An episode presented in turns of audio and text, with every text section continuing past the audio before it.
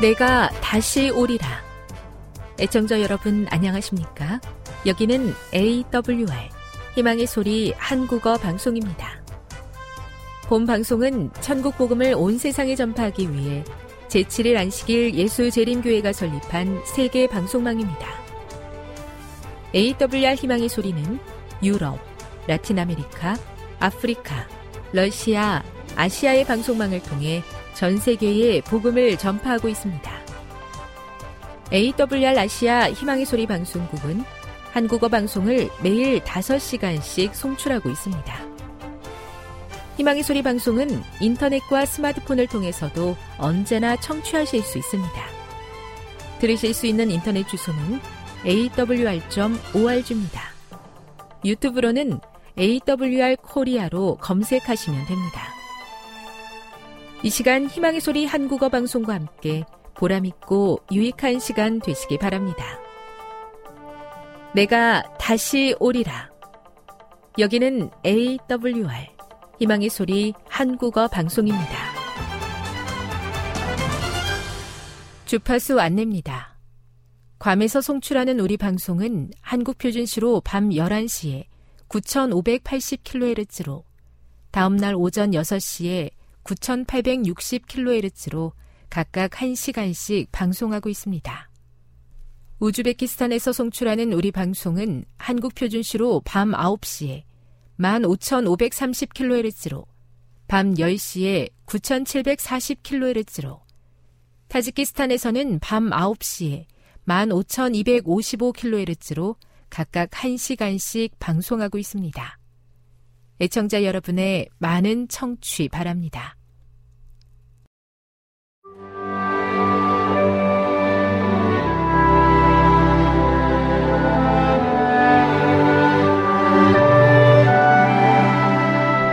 읽어주는 교과 다섯째 날 12월 15일 목요일 그분의 다시 오심을 위해 준비함 우리는 너무 많은 거짓 필요와 눈길을 끄는 방해물로 정신이 바쁘게 돌아가는 세상에 살고 있다. 조심하지 않는다면 그런 것들이 우리의 모든 시간을 집어삼키고 우리 삶의 우선순위를 왜곡시킬 것이다. 시대를 초월하여 모든 기독교인들은 삶에서 정말로 중요한 것들로부터 그들의 시선을 떨어뜨리기 위해 노력하는 사탄의 시도를 경계해야 한다. 세속적이고 육적인 것들, 결코 우리를 만족시킬 수 없을 뿐 아니라 결코 우리를 영적인 파멸로 몰아 넣을 뿐인 것들을 바라보느라 방심하고 있다가 하나님을 외면할 위험으로부터 안전한 사람이 한 사람이라도 있겠는가? 베드로 후서 3장 14절과 요한일서 3장 1에서 3절을 읽어보라. 재림을 위해 계속해서 준비하는 것과 그 영광스러운 사건을 위해 준비되는 것에는 어떤 차이가 있는가? 종종 재림을 위해 계속해서 준비한다는 개념은 중요한 결정을 미루기 위한 핑계가 된다. 이와 같은 개념은 주인이 더디 오리라고 생각하며 긴장을 풀고 있었던 악한 종의 실수를 되풀이하게 만든다. 시편 95편 7절 8절, 히브리서 3장 7절 8절 15절, 히브리서 4장 7절을 읽어보라. 이 성경절들은 지금 당장 준비하는 것에 대해 무엇이라 말하고 있는가? 성경적 관점으로 볼 때 구원의 시간은 항상 오늘이다. 결코 내일이 아니다. 뿐만 아니라 어떤 특별한 회심의 경험이 있지 않는 한 우리는 계속해서 지금까지와 같은 사람으로 머물러 있을 것이다. 시간이 흐른다고 해서 저절로 마음의 변화가 일어나는 것이 아니다. 만약 누군가가 은혜 안에서 계속해서 성장하고 날마다 믿음으로 전진하지 않는다면 사람의 마음은 결국 굳어지고 의구심을 품게 되고 냉소적이고 심지어 믿음으로부터 돌아서게 될 것이다. 이러한 관점에서 볼 때 매일의 삶은 하루라는 시간으로 압축된 우리 삶의 전체라고 말할 수 있다. 미래를 위한 계획도 중요하지만 하루하루 하나님의 은혜 안에서 재림을 위해 준비해야 한다. 오늘이 우리의 마지막 날이 될 수도 있기 때문이다. 교훈입니다. 성경적인 관점에서 구원의 시간은 항상 오늘이다. 그러므로 오늘 해야 할 선택을 내일로 미루지 말고 언제일지 모르는 재림을 맞이하기 위해 준비해야 한다. 묵상. 그리스도인의 삶에서 오늘이라는 시간이 갖는 중요성은 무엇입니까? 적용. 만약 예수님께서 오늘 재림하신다면 당신은 오늘 어떻게 준비되어 있을 수 있을까요? 기록해보고 함께 이야기 나눠 보십시오. 영감의 교훈입니다. 재림을 위한 준비. 우리는 충실하고 의로운 자들에게 불멸의 마지막 손질을 해 주시기 위하여 거룩한 천사들의 호의를 받으며 하늘 구름을 타고 나타나실 그분을 막기 위하여 준비하고 있다. 세상에 재림하실 때 예수님께서는 우리를 죄에서 깨끗해 하시거나 우리의 품성에서 흠을 제거하시거나 우리의 기질이나 성질의 결함을 고치시기 위하여 오시지 않는다. 만일 이 사업이 우리를 위하여 이루어져야 한다면 예수님 재림 전에 모두 성취되어야 할 것이다. 증언보감 1권 182 오늘이 저의 삶의 마지막인 것처럼 정직하고 신실하게 살고 싶습니다. 그렇게 예수님의 재림을 위해 준비하며 살다가 하늘나라에 꼭 들어가게 되기를 원합니다. 저의 연약한 의지와 결심이 약해지지 않도록 날마다 힘 주옵소서.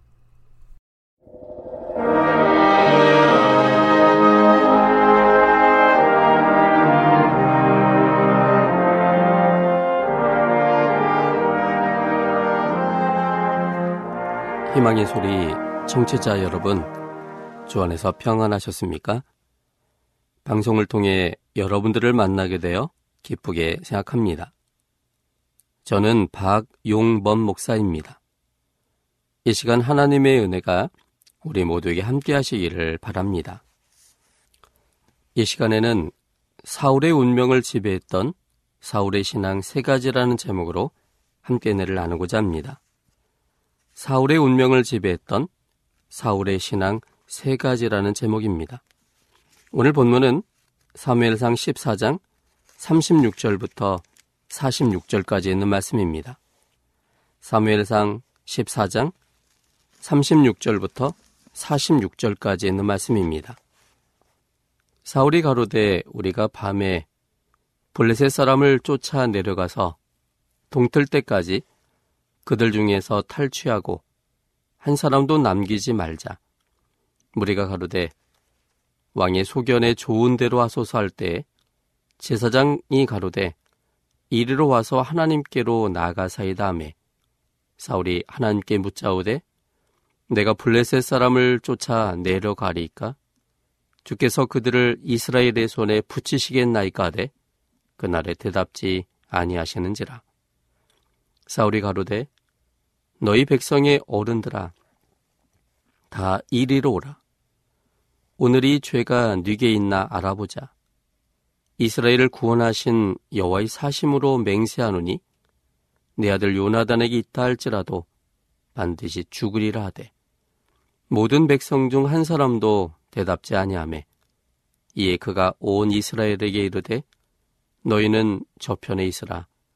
나와 내 아들 요나단은 이 편에 있으리라. 백성이 사울에게 말하되 왕의 소견에 좋은 대로 하소서 하니라.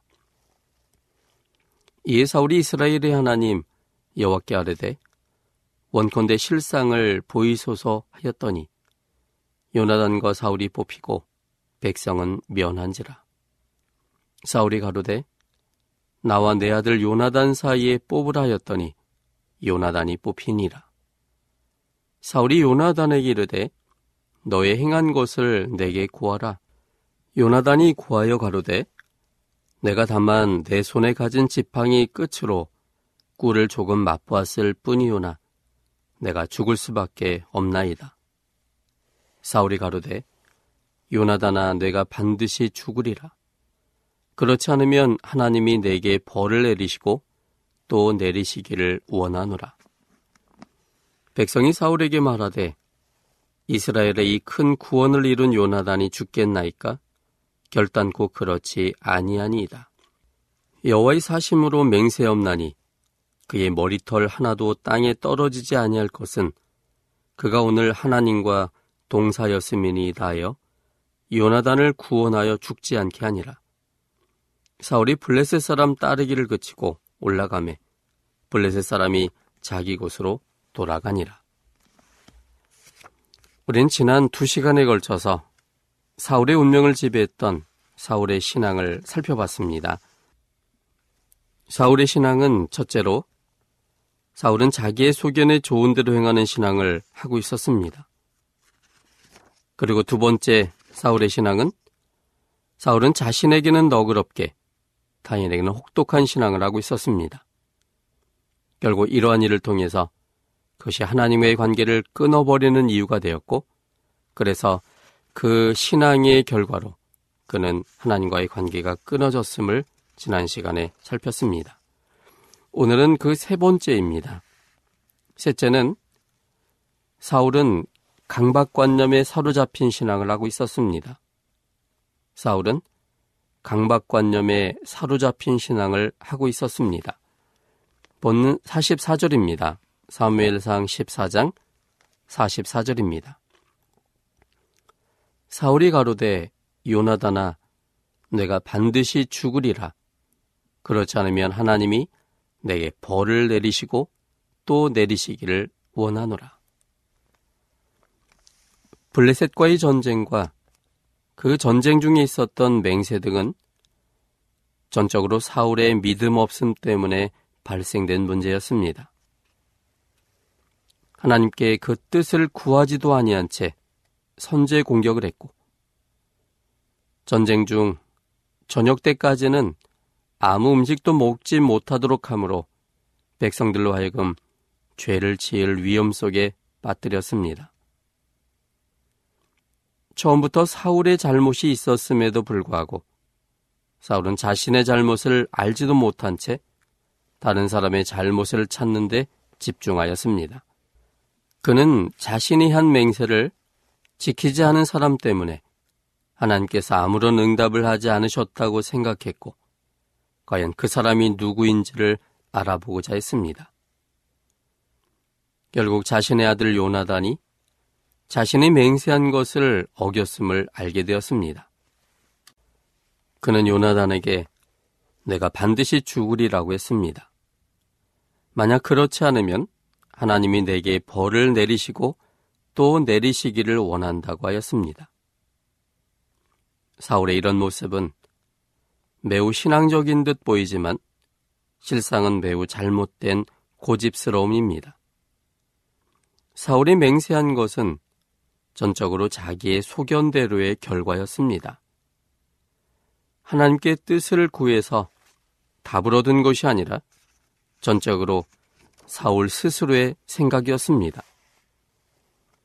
스스로의 소견에서 나온 맹세를 어긴다면 죽이겠다고 한 공원도 하나님의 인정을 받은 공원이 아니었습니다. 자신의 맹세의 위험을 높이기 위해 극단적인 공헌을 한 것이었습니다. 사울이 맹세할 때 요나단은 그 자리에 있지 않았기 때문에 듣지도 못했습니다. 그런데 결과적으로는 요나단이 수풀에 있던 꿀을 조금 맛본 행위가 죽을 일에 해당이 되었다고 판단되었습니다. 요나단은 반드시 죽어야 한다고 사울은 생각했습니다. 어떻게 이런 결론이 나오게 되었을까요? 그것은 사울은 강박관념 속에서 신앙하고 있었기 때문이었습니다. 하나님께 뜻을 구한 결론이 아님에도 불구하고 하나님께 맹세했다면 반드시 지켜야만 한다는 강박관념이 매우 강했습니다. 잘못된 맹세를 할지라도 그 맹세대로 지켜져야 한다는 강박관념이 있었습니다.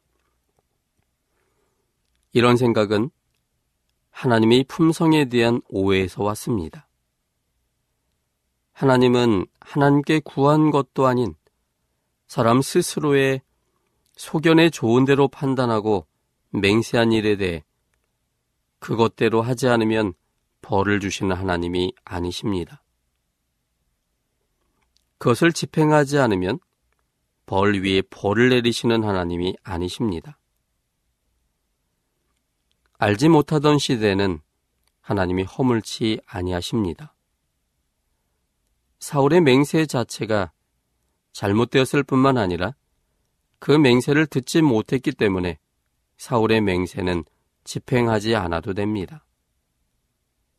그러나 사울은 맹세대로 하지 않으면 벌 위에 벌을 주시는 하나님으로서 인식하고 있었습니다. 그래서 비록 요나단이 자신의 아들이어서 후에 왕을 이을 사람이었고 또 자신이 맹세할 때 요나단이 없었음에도 불구하고 자신의 맹세대로 요나단이 죽어야 한다고 생각하였습니다. 이것은 신앙이 아니라 종교적 강박관념입니다. 맹세한 대로 안 하면 자신에게도 벌이 온다는 두려움의 신앙입니다. 이런 사울의 신앙이 매우 많은 사람들이 갖고 있는 신앙의 모습입니다. 이런 신앙을 하는 사람들은 신앙의 기쁨과 평안보다는 종교적 의무들을 행하지 않으면 불안하고 일이 나빠질 것 같은 느낌 속에 그래서 억지로라도 행하는 강박관념적 신앙을 하고 있습니다. 모 교회 다니는 한 집사님은 자신은 새벽 기도에 안 나가면 그날은 하루 종일 찜찜하다고 합니다. 새벽 기도회가 좋은 것이고 의미 있는 일이지만 강박관념 속에서 그 시간에 일어나 기도하지 않으면 벌 위에 벌을 받을 것 같은 느낌으로 새벽 기도회를 한다면 그것은 신앙이 아닌 종교적 행위일 뿐입니다.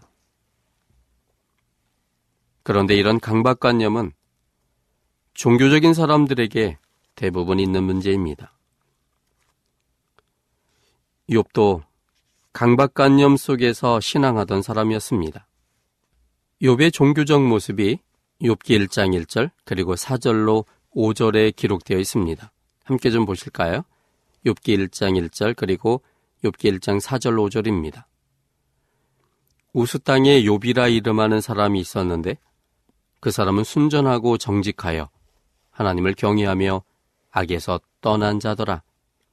4절 그 아들들이 자기 생일이면 각각 자기의 집에서 잔치를 베풀고 그 누이 셋도 정하여 함께 먹고 마심으로 그 잔칫날이 지나면 욥이 그들을 불러다가 성결케 하되 아침에 일어나서 그들의 명수대로 번제를 드렸으니 이는 욥이 말하기를 혹시 내 아들들이 죄를 범하여 마음으로 하나님을 배반하였을까 함이라.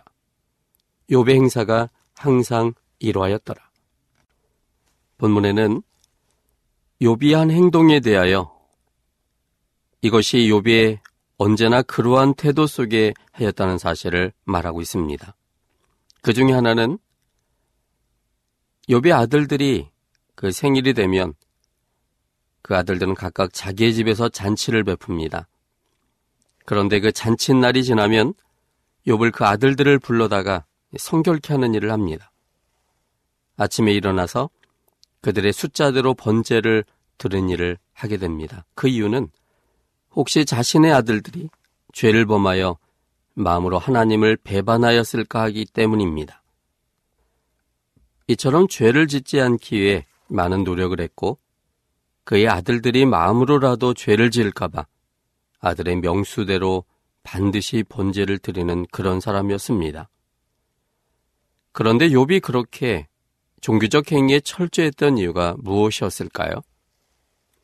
그것은 하나님을 알기 때문에 그 사랑에 감사하는 신앙의 제사가 아니라 하나님을 소홀히 하거나 죄를 지으면 하나님으로부터 벌을 받을 것이란 생각 때문입니다.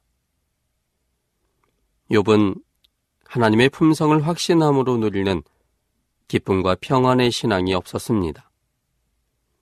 그렇게 하지 않으면 벌을 주시는 분이기 때문에 종교적 열심에 철저했던 사람이었습니다. 욥의 신앙의 단면을 그의 말에서 찾을 수 있습니다. 욥기 1장 21절입니다. 가로되 내가 모태에서 적신이 나와 싸운즉 또한 적신이 그리로 돌아가올지라. 주신 자도 여호와시요 취하신 자도 여호와시오니 여호와 이름이 찬송을 받으실지니다 하고 여기 보면 그가 알고 있는 하나님은 주시는 분이시기도 하지만 취하시기도 하시는 분이셨습니다. 어떤 때 하나님이 주겠다고 그는 생각했을까요? 그것은 하나님의 마음에 들었을 때 열심히 종교적 행사를 하고 죄를 범하지 않을 때 하나님이 주시지만 그 반대의 상황이 되면 주신 것도 빼앗아갈 뿐이므로 생각한 것입니다. 또 욥기 2장 10절에 있는 말씀입니다. 그가 이르되 그대의 말이 어리석은 여자 중 하나의 말 같도다. 우리가 하나님께 복을 받았은즉 재앙도 받지 아니하겠느냐 하고 이 모든 일에 욥이 입술로 범죄치 아니하니라. 욥의 신앙은 하나님은 복을 주시는 분이시지만 또 동시에 재앙도 주시는 분으로 알고 있었습니다.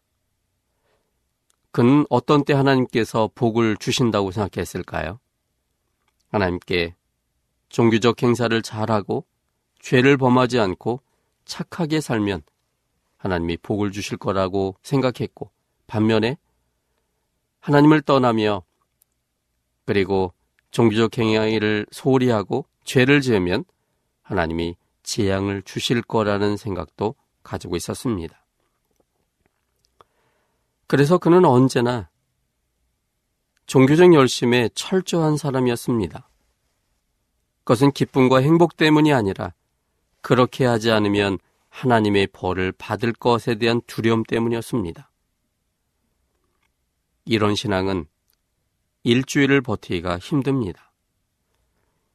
여기 그가 사단으로 인하여 어려움을 당한 그 이후에 그는 하나님께 대한 그나마의 신앙이 일주일 동안만 견디게 됨을 봅니다. 여기 욥기 2장 13절입니다. 7일 7야를 그와 함께 땅에 앉았으나 욥의 곤고함이 심함을 보는 고로 그에게 한 말도 하는 자가 없었더라. 그 후에 즉 일주일 후에 3장 1절에 보면 욥이 입을 열어 자기의 생일을 저주한다고 말씀하고 있습니다. 자기의 생일을 저주한다는 말은 결국 생명을 주신 하나님을 원망하는 태도입니다. 또 3장 25절에 보면 나의 두려워하는 그것이 내게 임하고 나의 무서워하는 그것이 내 몸에 미쳤구나라고 말하고 있습니다. 즉 욥은 벌 받을까 봐 두려웠고 무서워서 하나님을 찾은 사람이었습니다. 또 그의 신앙의 여러 단면들이 그 자신이 한 말을 통해서 볼 수 있습니다. 욥기 6장 4절입니다. 전능자의 살이 내 몸에 박힘에 나의 영이 그 독을 마셨나니 하나님의 두려움이 나를 엄습하여 치는구나. 하나님이 그 살을 요배의 몸에 박히게 할 수 있는 분이라고 믿었습니다. 그가 잘못하면 하나님께서 화살을 쏘아주시는 분으로 인식했습니다. 구절에도 보면 이는 나를 멸하시기를 기뻐하사 그 손을 들어 나를 끊으실 것이라. 하나님은 생명 주기를 기뻐하시는 분이 아니라 멸하시기를 기뻐하시는 하나님처럼 인식했습니다. 또 욥기 7장 17절입니다. 욥기 7장 17절로 20절 사람이 무엇이 간데 주께서 크게 여기사 그에게 마음을 두시고 아침마다 권징하시며 분초마다 시험하시나이까? 주께서 내게서 눈을 돌이키지 아니하시며 나의 침 삼킬 동안도 나를 놓지 아니하시기를 어느 때까지 하시리까? 사람을 감찰하시는 자여 내가 범죄하였은들 주께 무슨 해가 되오리까? 어찌하여 나로 관역을 삼으셔서 스스로 무거운 짐이 되게 하셨나이까? 이 보면 하나님의 품성에 대하여 욥은 굉장히 많은 오해를 하고 있음을 알게 합니다. 또 욥기 9장 12절 13절 하나님이 빼앗으시면 누가 막을 수 있으며 무엇을 하시나이까 누가 물을 수 있으랴 하나님이 진노를 돌이키지 아니하시나니 랍을 돕는 자들이 그 아래 굴복하겠거늘 욥이 알고 있는 하나님은 빼앗으시는 분이셨습니다. 진노하시는 분이셨습니다. 파괴하는 분이었습니다. 욥의 이러한 신앙의 이야기는 욥기 전반에 걸쳐서 기록되어 있습니다. 그러므로 욥은 하나님의 마음을 신뢰하는 신앙을 한 것이 아니라 벌받지 않기 위한 강박관념 속에서 종교적 행위의 신앙을 한 것이었습니다. 이런 욥의 신앙과 유사한 신앙은 탕자의 이야기 가운데 나오는 탕자의 형이 가진 신앙이었습니다. 누가복음 15장 25절부터 30절까지 있는 말씀입니다. 누가복음 15장 25절로 30절입니다. 마다들은 밭에 있다가 돌아와 집에 가까웠을 때에 풍류와 춤추는 소리를 듣고 한 종을 불러 이 무슨 일인가 물은데 대답하되 당신의 동생이 돌아왔음에 당신의 아버지가 그의 건강한 몸을 다시 맞아 드리게 됨을 인하여 살찐 송아지를 잡았나이다 하니 저가 노하여 들어가기를 즐겨 아니하거늘 아버지가 나와서 권한대 아버지께 대답하여 가로되 내가 여러 해 아버지를 섬겨 명을 어김이었거늘 내게는 염소 새끼라도 주어 나와 내 벗으로 즐기게 하신 일이 없더니 아버지의 살림을 창기와 함께 먹어버린 이 아들이 돌아오매 이를 위하여 살찐 송아지를 잡으셨나이다. 그는 아버지의 관계가 절대적 관계 속에 있는 그것으로 인식하지 않고 상대적 개념 속에서 인식했습니다. 내가 잘해야만 하나님이 복을 주듯 그 아버지가 복을 줄 것이고 그렇지 않으면 벌을 줄 수 있다고 생각했기 때문에 그는 동생에 대하여 행하시는 아버지의 처사를 그는 이해할 수가 없었던 것입니다. 하나님의 품성을 알지 못하면 벌받지 않기 위한 종교적 강박관념에 사로잡힌 신앙을 할 수밖에 없습니다. 예수 천당, 불신 지옥이란 구호 속에는 벌받지 않기 위한 강박관념의 신앙이 도사리고 있습니다. 이것은 재림 자체의 의미를 두는 신앙과도 일맥상통합니다. 예수님께서 재림하실 때 하늘 가기 위해 목표를 두고 그래서 억지로라도 종교적 행위를 하는 신앙과 동일한 정신입니다.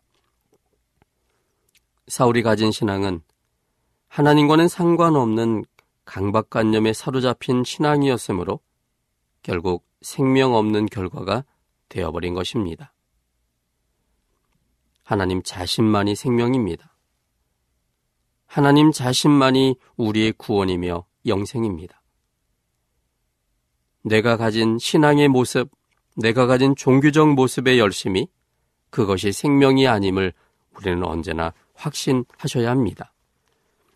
하나님만이 생명임을 우리 몇 성경절을 통해서 다시 한번 확인해 보겠습니다. 요한복음 14장 6절입니다. 예수께서 가라사대 내가 곧 길이요 진리요 생명이니 나로 말미암지 않고는 아버지께로 올 자가 없느니라. 예수님은 아주 단순하고 분명하게 말씀하셨습니다. 내가 생명이다. 예수님 자신이 생명입니다.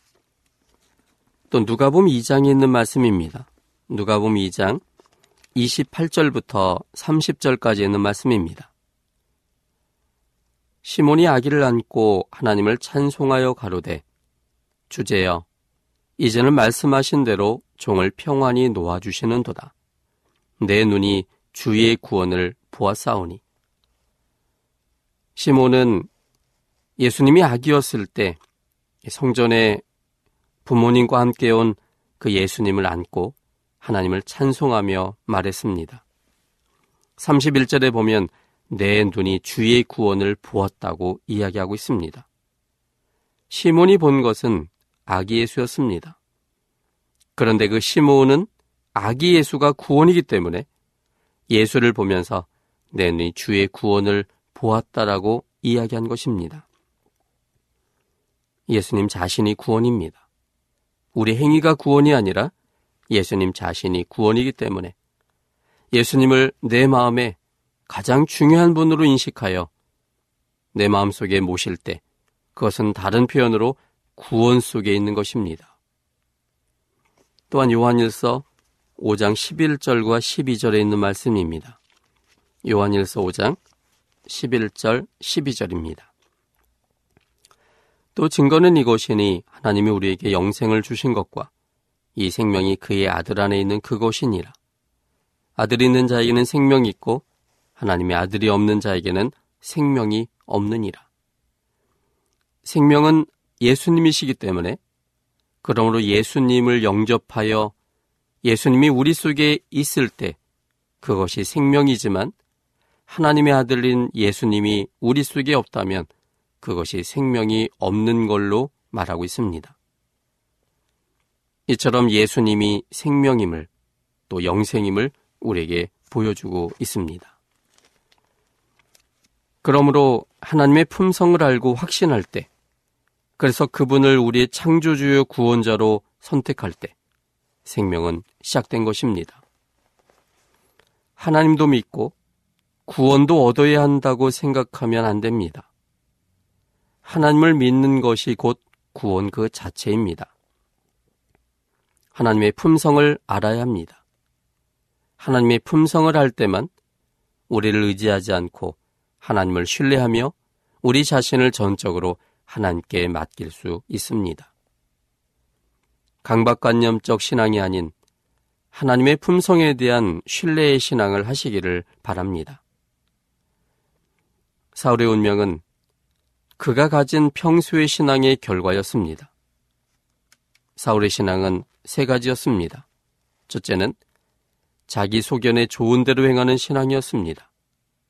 둘째는 자신에게는 너그럽게, 그러나 타인에게는 혹독한 신앙이었습니다.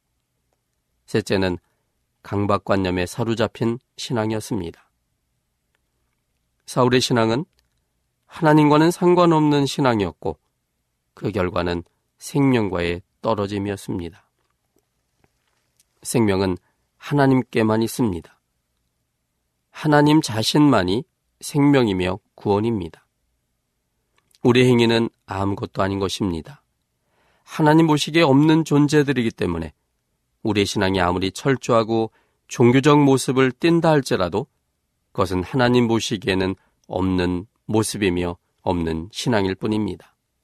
그러므로 우리는 행위 중심의 신앙이 아니라 하나님과의 관계 중심의 신앙이 되어야 합니다. 주님을 알기 때문에 주님이 점점 좋아지는 신앙이 되어야 합니다. 그래서 그분이 나를 위해 자신의 생명까지도 바친 하나님이란 사실을 알기 때문에 우리의 미래에 대하여 주님께 맡길 수 있는 신앙이 되어야 합니다. 하나님의 품성을 확신할 때마다 주님께 더 가까이 갈 수 있습니다. 하나님의 품성은 우리의 본성으로 깨달을 수 있는 영역이 아닙니다. 하나님의 은밀함은 하나님만이 아실 수 있기 때문에 그러므로 성령 하나님께서 우리 속에 계셔서 말씀 속에서 그분의 아름다움을 보여주실 때 드디어 우리는 그분의 아름다우심을 보게 됩니다. 성령의 은혜를 통하여 하나님의 아름다우심을 보게 될 때 우리의 무가치함을 깨닫게 되며 그러므로 우리의 유일한 소망이 하나님의 품성 속에 있고 그분의 절대적 사랑 속에 있다는 사실을 확신함으로 주님을 선택하는 결과를 갖게 합니다. 그러므로 하나님과의 관계 속에서 생명의 이어짐을 경험하고 그 생명의 활력을 통해서 우린 또다시 하나님의 사랑을 고백하게 될 겁니다. 그러므로 우리는 하나님이 우리의 중심에 점점 서게 되는 경험을 갖게 되고 우리의 죄의 본성을 점점 버리게 되는 결과를 통하여 하나님만이 우리의 모든 것이 되게 하는 그것을 고백하는 하나님과의 관계 속에 든든히 들어가는 신앙이 되게 합니다. 생명이신 하나님과의 관계 속에서 영원한 생명을 누리게 되는 우리 모두가 되시기를 바랍니다. 지금 여러분께서는 AWR 희망의 소리 한국어 방송을 듣고 계십니다.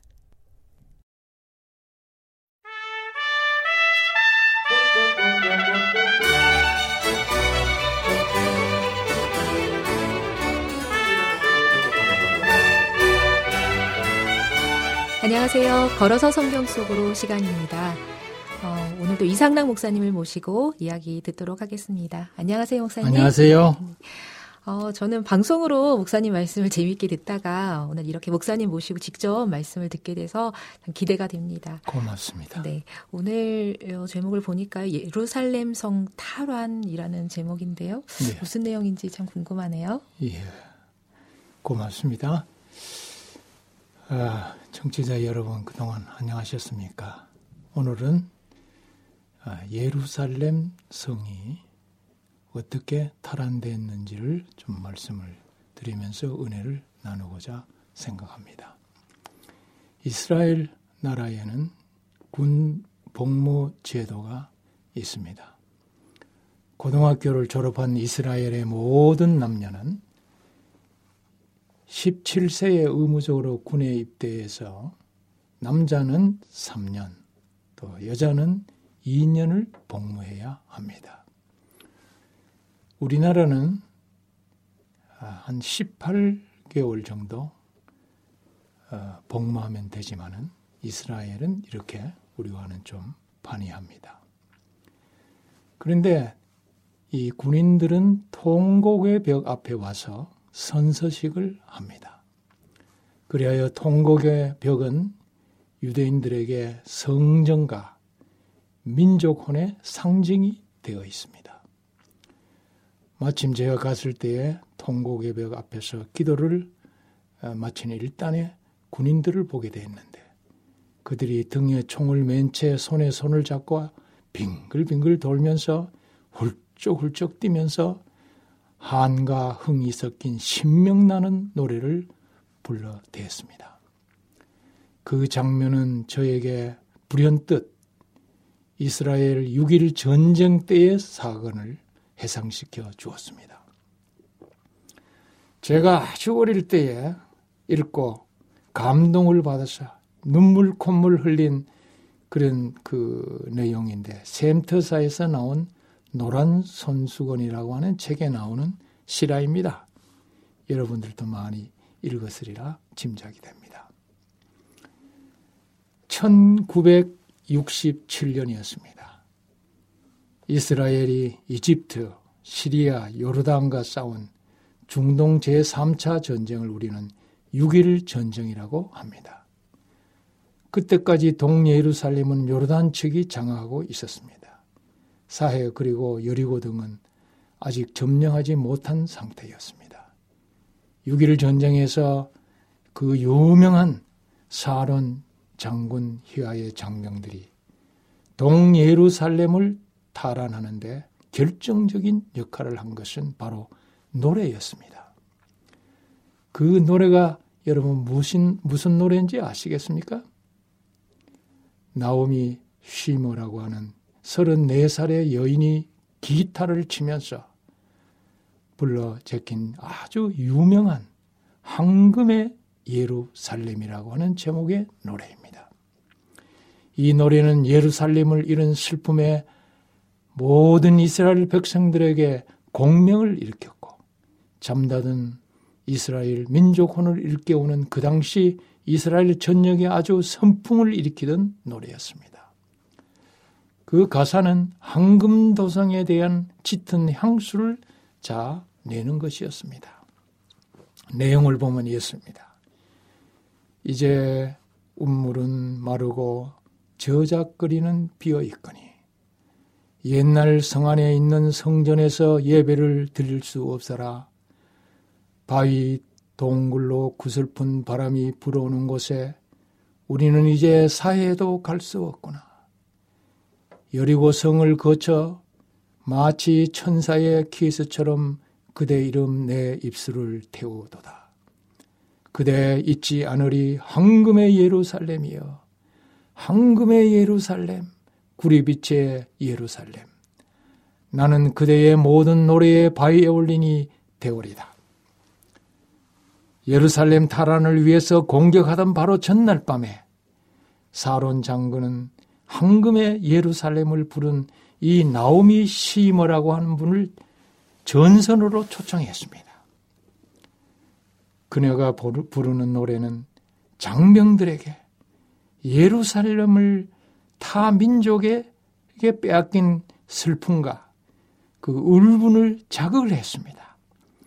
그들의 젊은 피를 아주 끓게 해서 예루살렘 성에 대한 짙은 향수를 불러일으키므로 생명을 걸고라도 반드시 예루살렘을 달아내야겠다는 결사의 민족혼을 일깨워 주었던 것입니다.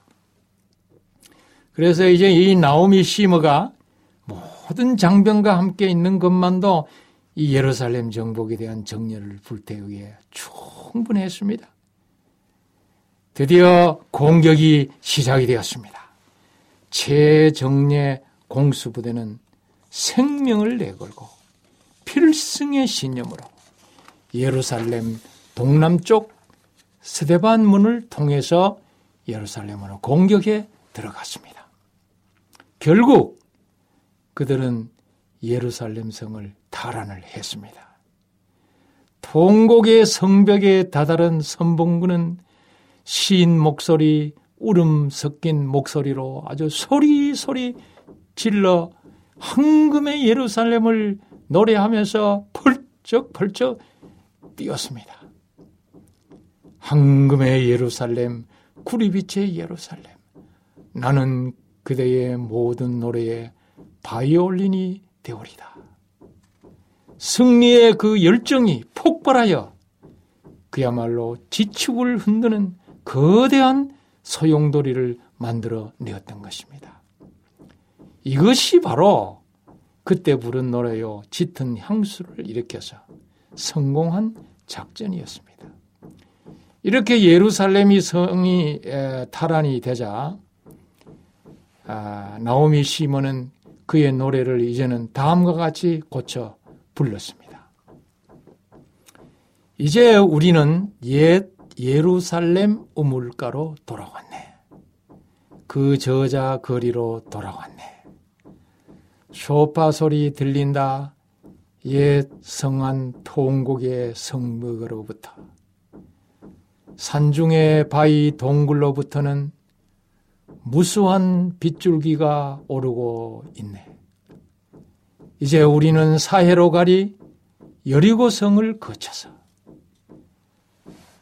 바로 오늘 일단의 이스라엘 군인들이 통곡의 벽 앞에서 손에 손을 잡고 벌쩍벌쩍 뛰면서 빙글빙글 돌면서 노래하는 그 모습이 6.1 전쟁 때의 예루살렘을 탈환한 후에 통곡의 벽 앞에서 감격해 하던 그 군인들의 모습을 저에게 상겨, 상기시켜 주었기에 아주 충분했습니다. 오늘 또 우리가 이 통곡의 벽을 방문해 보면은 유대인들이 자기 땅에 온 예수 그리스도를 거절해서 십자가에 못 박아 죽이고 계속 하나님의 은혜를 거절한 대가가 엄청나게 크다는 것을 말해주고 있습니다. 아무튼 통곡의 벽에 이마를 맞대고 한을 풀고 있는 이 키파슨 유대인들의 모습과 이스라엘 군인들이 통곡의 벽 앞에서 한과 흥이 섞인 노래를 불러대는 그 모습이 저의 두뇌에 화인처럼 이 음각이 돼서 이 세상을 살아가는 동안 결코 잊지 못할 것입니다. 네. 아, 저는 통곡의 벽에 이마를 대고 있는 유대인의 사진을 본 적이 있는데 예. 이런 역사가 있었네요. 예, 네. 예. 어, 이어서 들려주실 이야기 제목을 보니까 여전히 이방인에게 짓밟히고 있는 모리아산인데요. 저는 모리아산 하면 아브라함하고 이삭의 번제를 드리려고 했던 어, 아브라함이 이삭을 번제로 드리려고 했던 이야기가 생각이 나는데요. 예. 어떤 말씀? 바로 그 산입니다. 네, 네. 예. 에, 그 산에 에, 예루살렘 성전을 어, 짓고 그렇게 한 것이죠. 어, 우리 이스라엘 나라에 이렇게 순례 여행을 가면은 어차피 에, 예루살렘 성의 명소들을 다 보러 돌아 본다고 하는 것은 그리 쉽지 않습니다. 네. 하지만은 어, 잊어버리지 마시고 꼭 가야 할 곳은 성전산 바로 그 어, 꼭대기입니다. 네. 반드시 올라봐야 할 곳인데 예, 어떤 그 가이드는 이곳을 뺍니다. 왜 그러나 하면은 그 아랍인들이 총 들고 지키는 곳입니다. 아, 네. 그래서 유대인들은 한 명도 올라갈 수 없는 곳입니다. 아, 네, 그렇군요. 예. 그래서 어, 위험하니까 음. 이렇게 빼는 곳이 있는데 여러분이 퇴근하셔가지고 반드시 그곳을 보고 와야 되는데 그것이 그 백미이기 때문에 그렇습니다. 아브라함이 이삭을 번제로 드리더, 어, 드리려고 했던 그 모리아 산입니다. 솔로몬 성전이 지어진 곳이기 때문에 그렇습니다. 역대하 3장 1절을 보면 확실합니다. 통곡의 벽 오른쪽 언덕으로 가서 아, 성전산에 올랐습니다. 경내에 들어서니 여기저기 총을 맨 아랍인들이 아주 눈초리가 사뭇 차가웠습니다. 일말의 불안을 감추지 못했습니다. 이곳이 바로 예루살렘에서 아랍인들이 총을 들고 있는 유일한 곳입니다. 이 예루살렘이라면 꽤 크지 않습니까? 아, 그런데 총 들고 지키는 곳은 바로 이곳밖에 없습니다. 성전들을 더럽히고 있는 그들과 대화하려고 시도해 봤습니다. 영어로 이야기하니까 뭐 통할 리가 만무해서 네. 어, 잘 어, 통하지는 않았습니다. 이 모리아산은 해발 744m이고 동쪽에 기드론 골짜기가 놓여 있고요. 서쪽에는 치즈 골짜기가 있습니다. AD 70년에 성전이 로마에 의해서 파괴되고 바르코바 반란이 132년에서 135년까지 있었는데 그 이후에 이 모리아산에 태양신 주피터를 위한 신전 아엘리나 카파 아, 돌리나가 세워져서 이방인에게 아주 크게 짓밟혔습니다. 하나님이 성전이 없어지고 이런 이방 주피터 신전이 있었다고 하는 것은 우리가 깜짝 놀랄 사실이 아닙니까? 주피터는 헬라인과 로마인이 섬기던 최고의 신입니다. 주피터는 로마식 이름이고 헬라식으로는 제우스라고 하는데 한글 성경에 보면은 사도행전 14장 12절에는 스스라고 번역이 되어 있습니다. 하나님께서 나의 이름을 영원히 그곳에 두며 나의 눈과 나의 마음이 항상 거기 있으리니라고 역, 어, 열왕기상 9장 3절에서 약속을 하셨습니다. 그러나 지금도 솔로몬 성전이 있던 이 성전산에 하나님의 성전은 없고 오직 이슬람교 사원만 있을 뿐입니다. 먼저 성전뜰 남쪽 중앙에 자리 잡고 있는 가장 오래됐다는 뜻을 가진 둥근 은색의 지붕을 가진 엘 악사 사원으로 갔었습니다.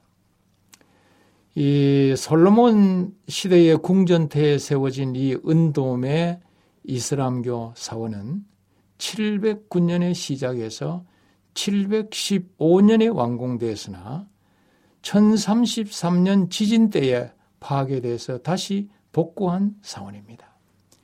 2000년 9월 리쿠르당의 당수 사론이 이 사원을 방문해서 이것도 이스라엘 영토임을 선언을 했습니다. 그랬더니 막 폭력 사태가 일어나서 왜냐하면 거기가 지금 아랍 사람들이 점령을 하고 있기 때문에 그래요. 3천 여 명이 넘는 사상자가 어, 발생을 했습니다. 그래서 항상 여기는 긴장하는 곳입니다. 탐승객들은 사원 안에 어, 들어가려면 사진기나 비디오 카메라 등은 가지고 들어갈 수 없었습니다. 또 반드시 모자를 벗고 또 긴 바지를 입고 신발을 벗고 들어가야만 합니다.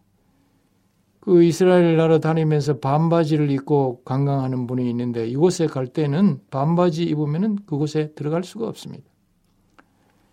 여자분들도 긴 옷과 어깨 부분이 보이지 않는 옷을 입은 자만 신발 벗고 들어가 구경할 수 있습니다. 그리고 맨발로 들어가야 하는데 좀 기분이 상했습니다. 하는 수 없이 모자와 신발을 벗고 그러나 가슴은 쭉 펴고 아주 제가 거만스럽게 한번 들어갔습니다. 넓은 홀이 좋기 골대를 세우고 축구를 할 만한 큰 귀마로 양탄자로 덮여 있었고 이슬람 신자들이 연방 이마를 바닥에 대고 엎드려 절하고 있어 쭉 보니까 엉덩이만 보였습니다. 한쪽에서는 아랍인들이 코란을 열심히 앞뒤로 몸을 흔들면서 읽고 있었습니다. 성전들이 알라신을 부르는 아랍인들로 바필고 있어서 마음이 어, 어쩌않았습니다. 서둘러 밖으로 나와서 제가 운동화를 질질 끌고 끈을 묶다 보니 저도 그쪽을 향해서 고개 숙여 엉덩이를 들고 절하는 꼴이 된 것 같아 내 자신을 생각하면서 빛이 쓴 웃음이 나왔습니다. 좀 씁쓸름했습니다. 네. 바깥들을 예, 이제 지나가지고 이렇게 계단을 오르면은 이제 성전산 안뜰로 올라가는 곳입니다. 거기에는 이슬람의 3대 사원의 하나인 일명 바위 사원인 오마르 대사원이 있습니다. 그 기풍이 아주 넉넉하고 편안함을 줍니다. 서기 638년 이슬람교 아랍국 시리아의 오마르가 예루살렘을 무력으로 정복하고 691년 바로 솔로몬 성전터 위에 높이 54m의 팔각형의 이슬람교의 황금빛 대사원을 지은 것입니다. 가운데 도움의 지름이 23.7m나 됩니다. 1099년 십자군에 의해서 기독교 유적으로 바뀌었으나 1194년에 아라비아의 아이유브 왕조의 시조 살라딘에 의해서 이슬람 유적지로 바뀌어 오늘에 이르고 있습니다. 이 황금의 돔 오마르 사원 때문에 1991년 42일간의 걸프 전쟁이 있었는데요. 그때의 이라크가 예루살렘을 향해서는 미사일을 단 한 발도 쏘지 못했습니다. 바로 이 예루살렘에 있는 오마르 사원 때문에 그랬어요. 가이드의 말에 의하면 요르단의 후세인 왕이 황금 80kg을 이 오르마르 사원 도움에 입혔답니다. 그래서 예루살렘 그이 정경을 보기 위해서 감남산 전망대에서 내려다 보면은 와, 이 황금 도움이 정말로 아, 누른 이 빛나는 금으로 우리가 아, 볼 수가 있습니다. 이 도움은 이스라엘 건축 예술의 가장 본이 되는 것으로 고란의 글귀로 상감해 넣어 아리아 풍으로 아, 사원 그 장식되어 있습니다. 이제 다음 시간에 또 연속해서 더 자세히 설명해 드리도록 하겠습니다. 고맙습니다. 네, 목사님 감사합니다. 어, 아쉽지만 다음 시간에 네. 기대하도록 하겠습니다. 어, 하나님의 성전이었던 곳이 이슬람 성 사원이 예. 되었다는 것이 참 안타까운데요. 네, 다음 시간에 다시 이어서 듣도록 하겠습니다. 지금까지 어, 청취해 주신 여러분 감사합니다. 감사합니다.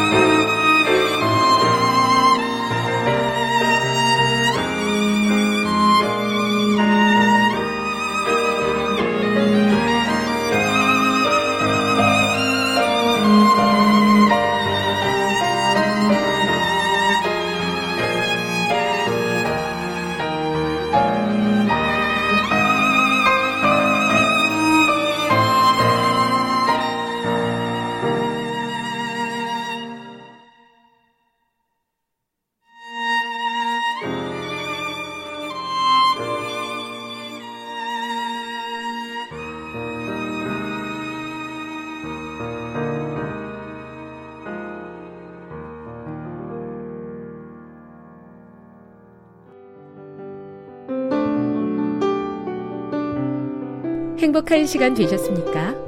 지금까지 여러분께서는 AWR 희망의 소리 한국어 방송을 청취하셨습니다.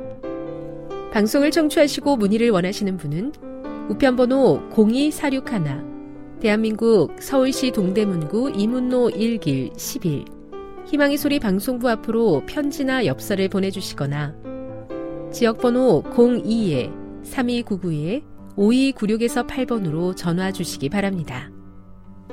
지금까지 함께 해주신 애청자 여러분들께 감사드립니다. 애청자 여러분, 다음 이 시간까지 하나님 안에서 늘 평안하십시오. 감사합니다. 내가 다시 오리라. 여기는 AWR 희망의 소리 한국어 방송입니다.